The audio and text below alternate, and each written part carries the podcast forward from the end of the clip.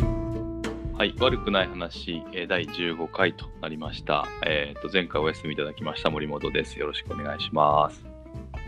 えー前回一人で喋ってました福田です。よろしくお願いします。はい、もう本当に最近すいませんです。いやいやいやいや、なわんがかままですよ、私の。いやいや、あの、お一人でお話しされてると、ものすごくこう、整然と、ね、こう、なんていうのかな、しっかりと整理された内容で、いや、素晴らしいなと思って、えー僕はちょっと電車の中でね、聞かせてもらいました。いいですね、なんかあの、音声だけでこう、なんていうの、携帯が、スマホがね、ポケットの中に入ってても聞聞けちゃうっていうのは、これはいいなと思いながらうんうんうん聞いてたんですけどね。うん。 YouTube だと、ちょっとそう、そうじゃないですもんね。なんか仕様の問題なのか。そうなんですよ。ちょっと改造するとね、できちゃうんですけど、でもちょっとね、大変なので、やっぱりこういう音声だけっていうのは、こういう風に聞けるといいですよね。こういう、まあ、良さがありますね。うん。やってみ、どうでしたなんかいろいろね、整理して、多分やられたんだろうなと思うんですけど。いやですから、あれですよあの、え無、無計画じゃないっていうか、ちゃんと準備をしてですね、え。はいはいはいはいはい。準備をして、えーこういうふうに話そうみたいな、こう、プロットを立ててですね、うん。喋ると、まあ、んあんな感じにはなるんですけど、うん。あれはあれで難しいですよ。なんかただ読んでるだけだと気持ち悪いし、うんうんうんかといって一人だし。。ね。いや、すごいなと思って、20分ぐらいでしたもんね。まあ、あの時はなんかそういう喋るテンションだったんでしょうね。筋トレについてね。あー。確かにね。なんか、後半戦は生理学というよりも、なんていうの、まあ、生理学的なんだけども、自分と向き合う的な話でしたもんね。まあ、根性論ですね。いや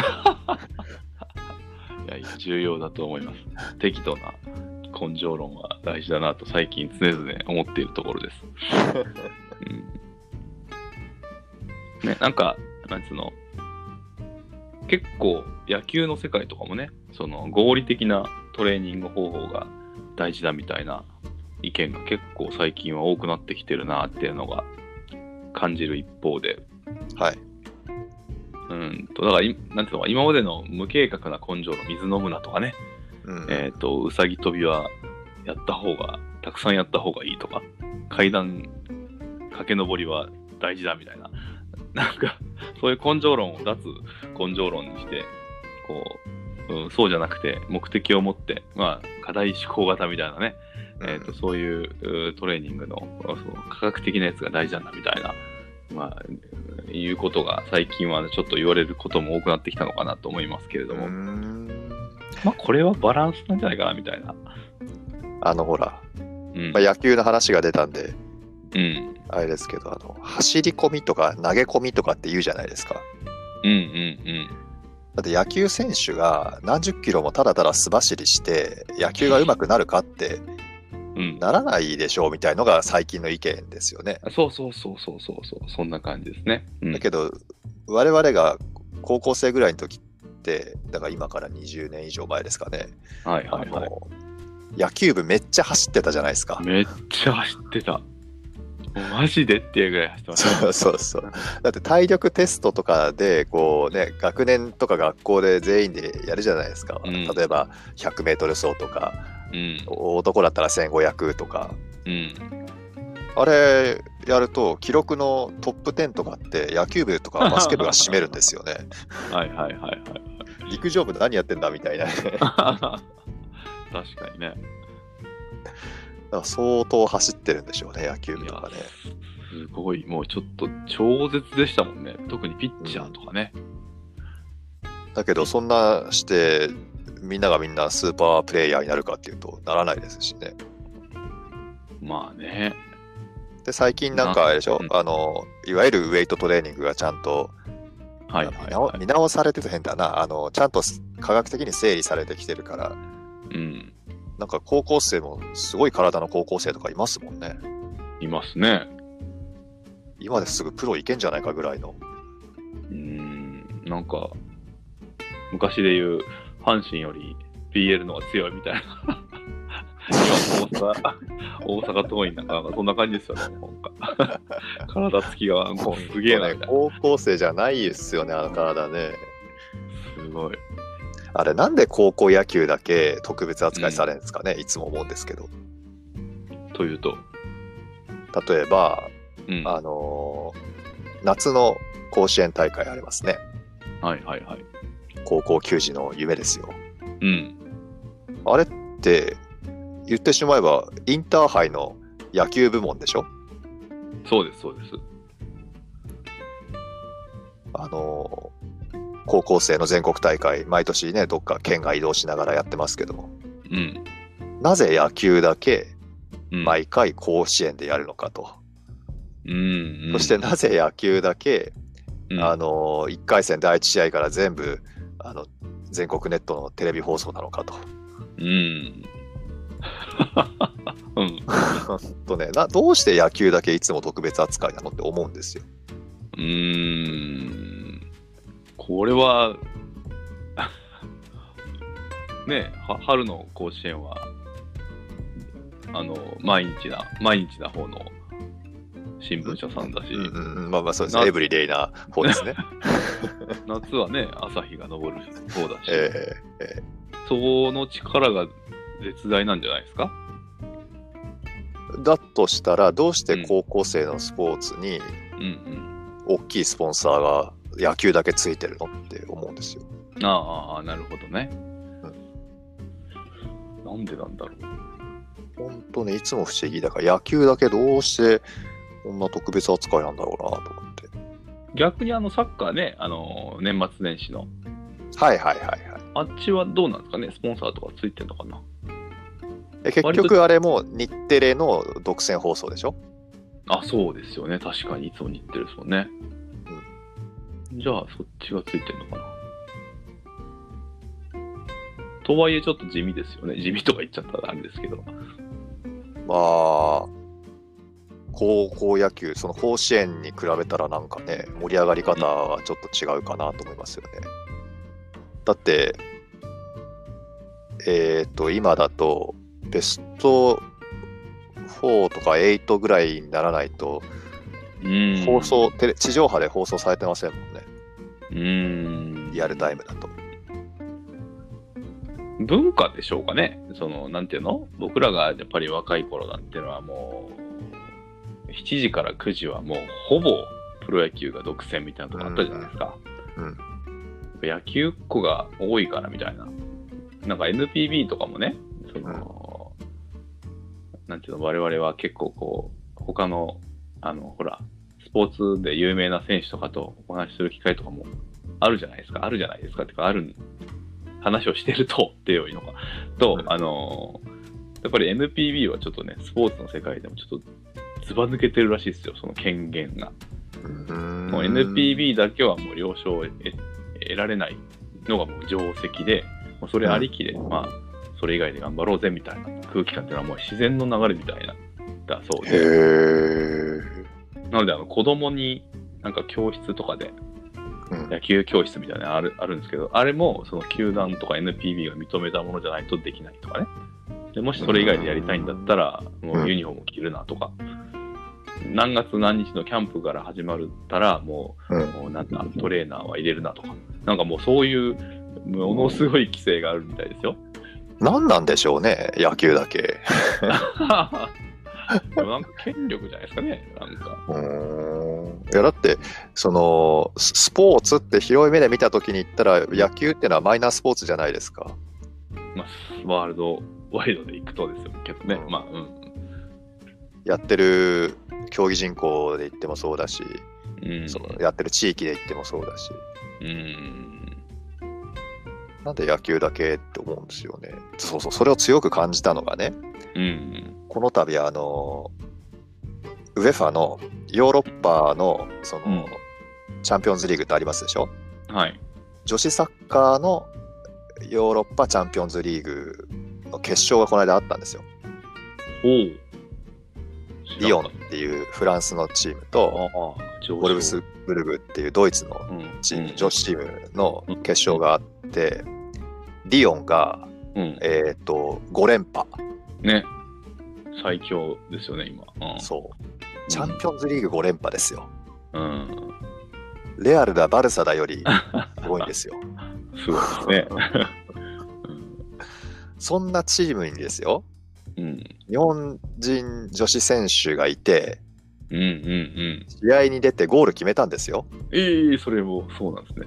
ほら、だから知らないじゃないですか知。ら ん。そう熊谷咲さんっていうなでしこのいわゆる日本女子サッカーの代表の人ね、日本代表の。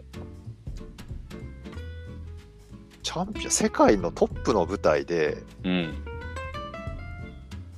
日本人選手がゴール決めて優勝して、こうトロフィー掲げたりしてるんですよ。うん。それ、大きなことなのに、うん。やれ、なんとかっていう日本人選手がメジャーリーグで3打数、えー、0, 0安打でしたとか、リーグ戦でヒット打ってない放送をするのに、うん。 世界世界のトップの舞台でゴールを決めた選手のことが報じられないって、まあ、報じられてないとは思わないけど、扱い方が小さいって、これどういうことってふうにう思うんですよね。うんうんうん。まあ、今に始まったことじゃないですけど、まあ、これももう、なんていうの、もっと言えばスポーツだけに限ったことじゃないですけどね、うん、このメディアの変、なんていうか、変更といえばいいんでしょうか、的なところってのはありますよね、どうしても。これがこれね、なんなんなのか。うん。た例えば、じゃあ、うんあの、久保くんいますね、久保建英さん。はいはい。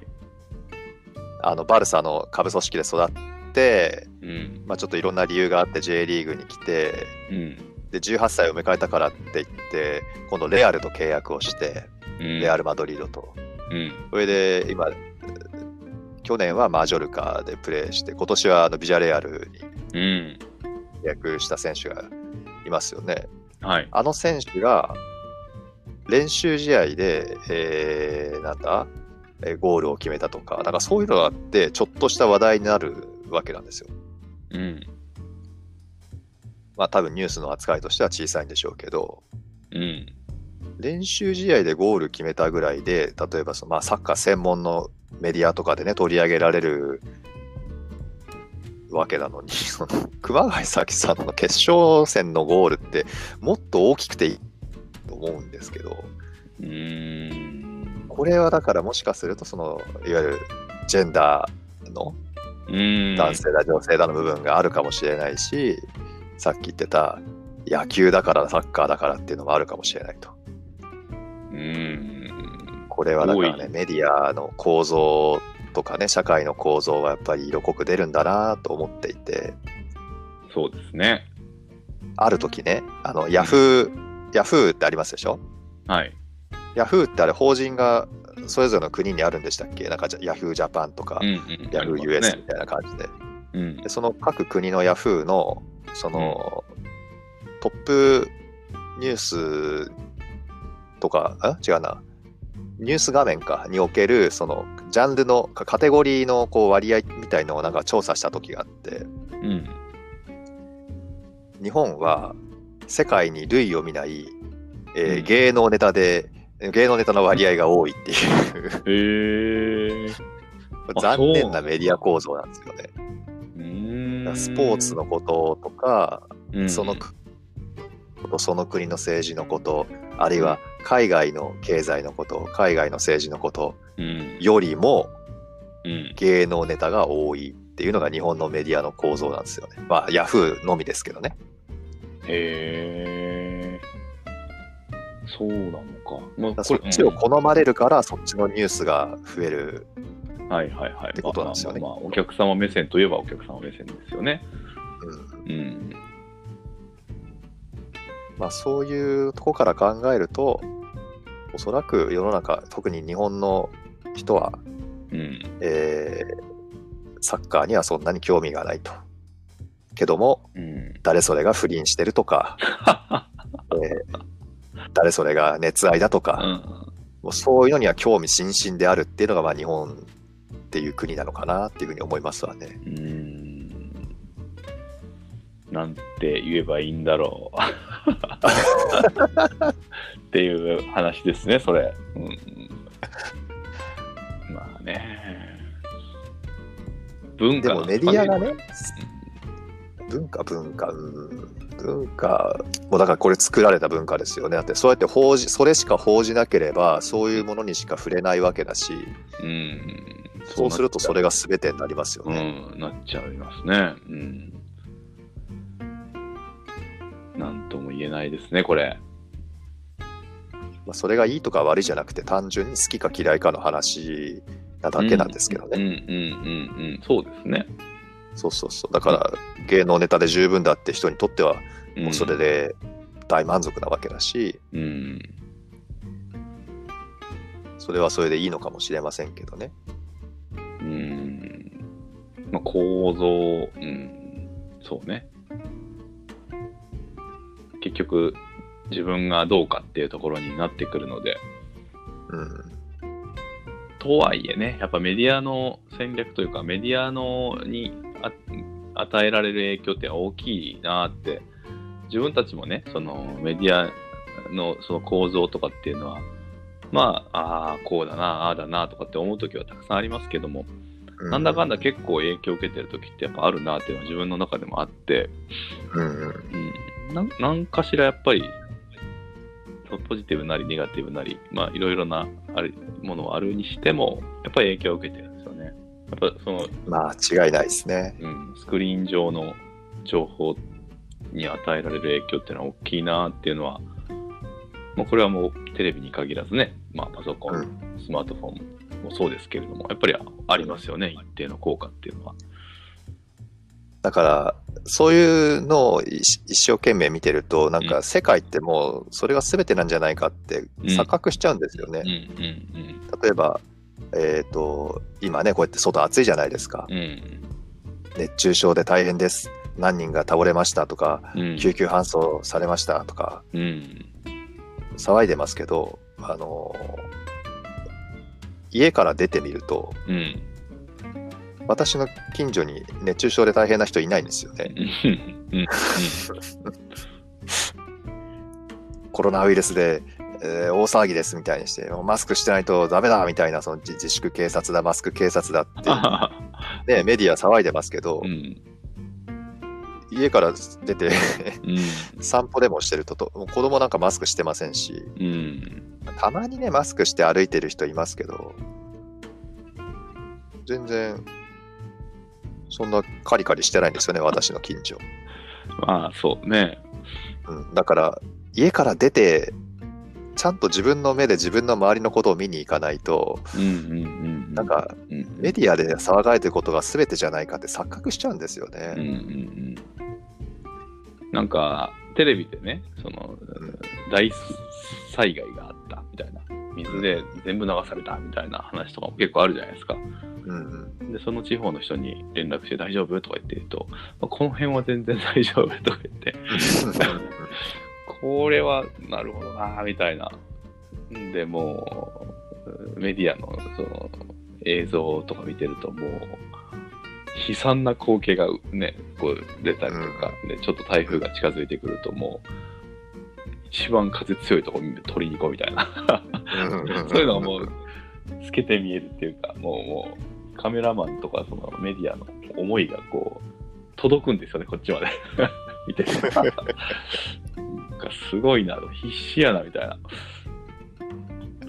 だから例えばね、こなうん何年前かな、あのー新潟県と山形県の間ぐらいのところが震源地の地震があったんですよ、はい、ちょっと。大きめの。はいでうちの辺りも震度3ぐらいまで揺れたんですよね、夜中にう。ん、でさすがにちょっと大きかったんで、うん、あのーまあ僕ら目覚まして、いやどうしようかなみたいな、その余震来るかなみたいにして、あの避難の準備とかをね、うん、少ししたり、近所の人と、なんか津波警報出てるけどどうするみたいなうん。話とか、まあ、夜中だったんですけど、してたんですよ。はい。でも全然被害ないんですよ。うん、津波も来ない し、その後揺れないし。うん、だけど、そのニュースでね、うん。新潟県、震度5弱とかってこう、大体出ますでしょうん、うんそうするとね、うん。あのーお知り合いの方から、うん。特に県外のですね、県外のお知り合いの方から、福田さん大丈夫ですかと気づくお気遣いいただく連絡をいただいて、うん。いや、あの、幸い、こちらはどう、あの、どうってことなく、はい。全然被害もなく過ごしておりますってことは、お返事するんですけどもね、うん。うん。あれ、新潟県、震度5弱なんてテロップとかで流されると、うん、新潟県って、すごい広いんですよ。 はいはいはいはい端から端まで行くのに、はい。うん。よ4、5時間かかりますよね、高速道路 使って。はいはいはい。うん。だから、新潟県って言われても、ねえ、全然どうってことないところとう、ん。結構大変なところとやっぱ分かれていて、うん。あれもだからニュースの、こう、与える印象ですよねう。ん。すごい。なんか、もうこれでさらにインターネットで、もうこう世界中のね、リアルタイムな情報が得られるようになって、うんうん。うんこの間なんかニューヨークで火事が爆発があったみたいなんでやで YouTube とかで15分ぐらい後ぐらいに検索したらもう出てるんですよねそのだからもうニュースよりも早くいやーなんかすごいな世界が一つになってきたなーなんて思いながらもなんていうのこうやっぱもうお大きく時代は変わっているなーみたいなうんっていうのは感じますよねだから自分はどの世界にいるんだっていうのを自覚しないとああそんな感じ結構危ないですよねう。んほんとそんな感じですねうんでも、やっぱり、その、なんていうのあのー僕、その、なんていうの越境の系の、越境っていうか、 まあ、具体、中国の人とかとね、お話をする機会が結構あるんですけど、あのーやっぱめ、なんていうの、近いとはいえ、やっぱ違うんですよね。国をまたぐっていうのは、大きく違ういなやと。違うでしょうね。んで、えーちょっとね、あのーこの間も話しましましたけども、スポーツの世界とかでもね、その、国をまたぐと思想や感うん行動が全然違うと、うんうん。で、スポーツの世界にそういうのを入れるなっていう人もいれば、うんまあ、アクションを起こす人もいたりして、ううんん、やっぱりなんかこうその辺も文化というか考え方の違いっていうのはやっぱ大きく感じますよね。うんううんん。そうでしょうね。うん、うんなんかやっぱりそのい肌の色の違いによるなんていうのかな考え方の違いみたいなのって日本はあんまりこうピンとこないところもあったりするけれども実は世界中から見ても結構そういうのが多い国だというふうにも言われてたりして日本がですねうんうん結構排他的なところもあるじゃないですかどっちかというと。いやめっちゃ強いと思いますよ。うん。うん、なんなんか独特ですよね。やっぱり日本っていうのはマイノリティの国なんだなっていうのはよく感じますね、最近。うんまあ大陸側から見るともうすごいんじゃないでしょうかうね。ん。やっぱり、あのそんなさ感じ鎖国の経験っていうかね鎖国しないまでもうん。あの島国でずっと来てるってのはやっぱ大きいんじゃないですか。うん、独特な。まあ、ね、それはまあ良くも悪くもであって、いいところもたくさん本当にあると思うので、そのあたり残しつつね、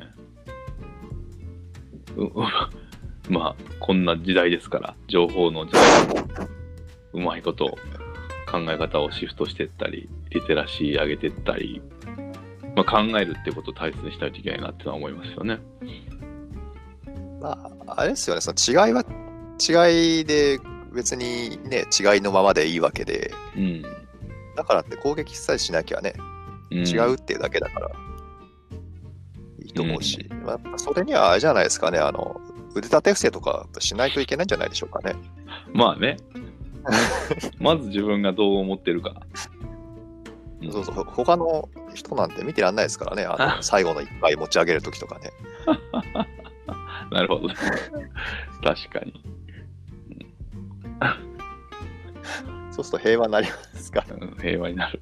そうしよう。 そういうことだ。うんそういうことですね。はい。はいそうじゃあなかなか深い話になりそうでしたけども、やっぱり筋トレが最高だということで、そうですね、うんみんなで腕立てすれば平和になるぞっていうことで、うん、あの締めましょうか。はい。そうですね、まあ、時間もちょうどいいぐらいですかね。はい、そうですか。では、こんな感じ、ちょっと今日も落ちのがない話ですけれども、えーっと、そうだな、今日は15回ということで、はい。えーこれからね、その秋深まって、冬になって、あの体が流れが悪くなりますから、しっかりとお筋トレを、そうですね。はい。でもう写真でもいいので、添付して送ってください。もう体の変化、ね、3ヶ月間で、こうなりましたみたいな。遅れないでしょう、それ逆に。はい、ぜひ、えー悪くない話にいろいろなメッセージを送っていただければなと思います。よろしくお願いします。はい、えっ、と、今日もこんな感じで終わりたいと思います。森本でした。はい、福田でした。ありがとうございます。失礼します。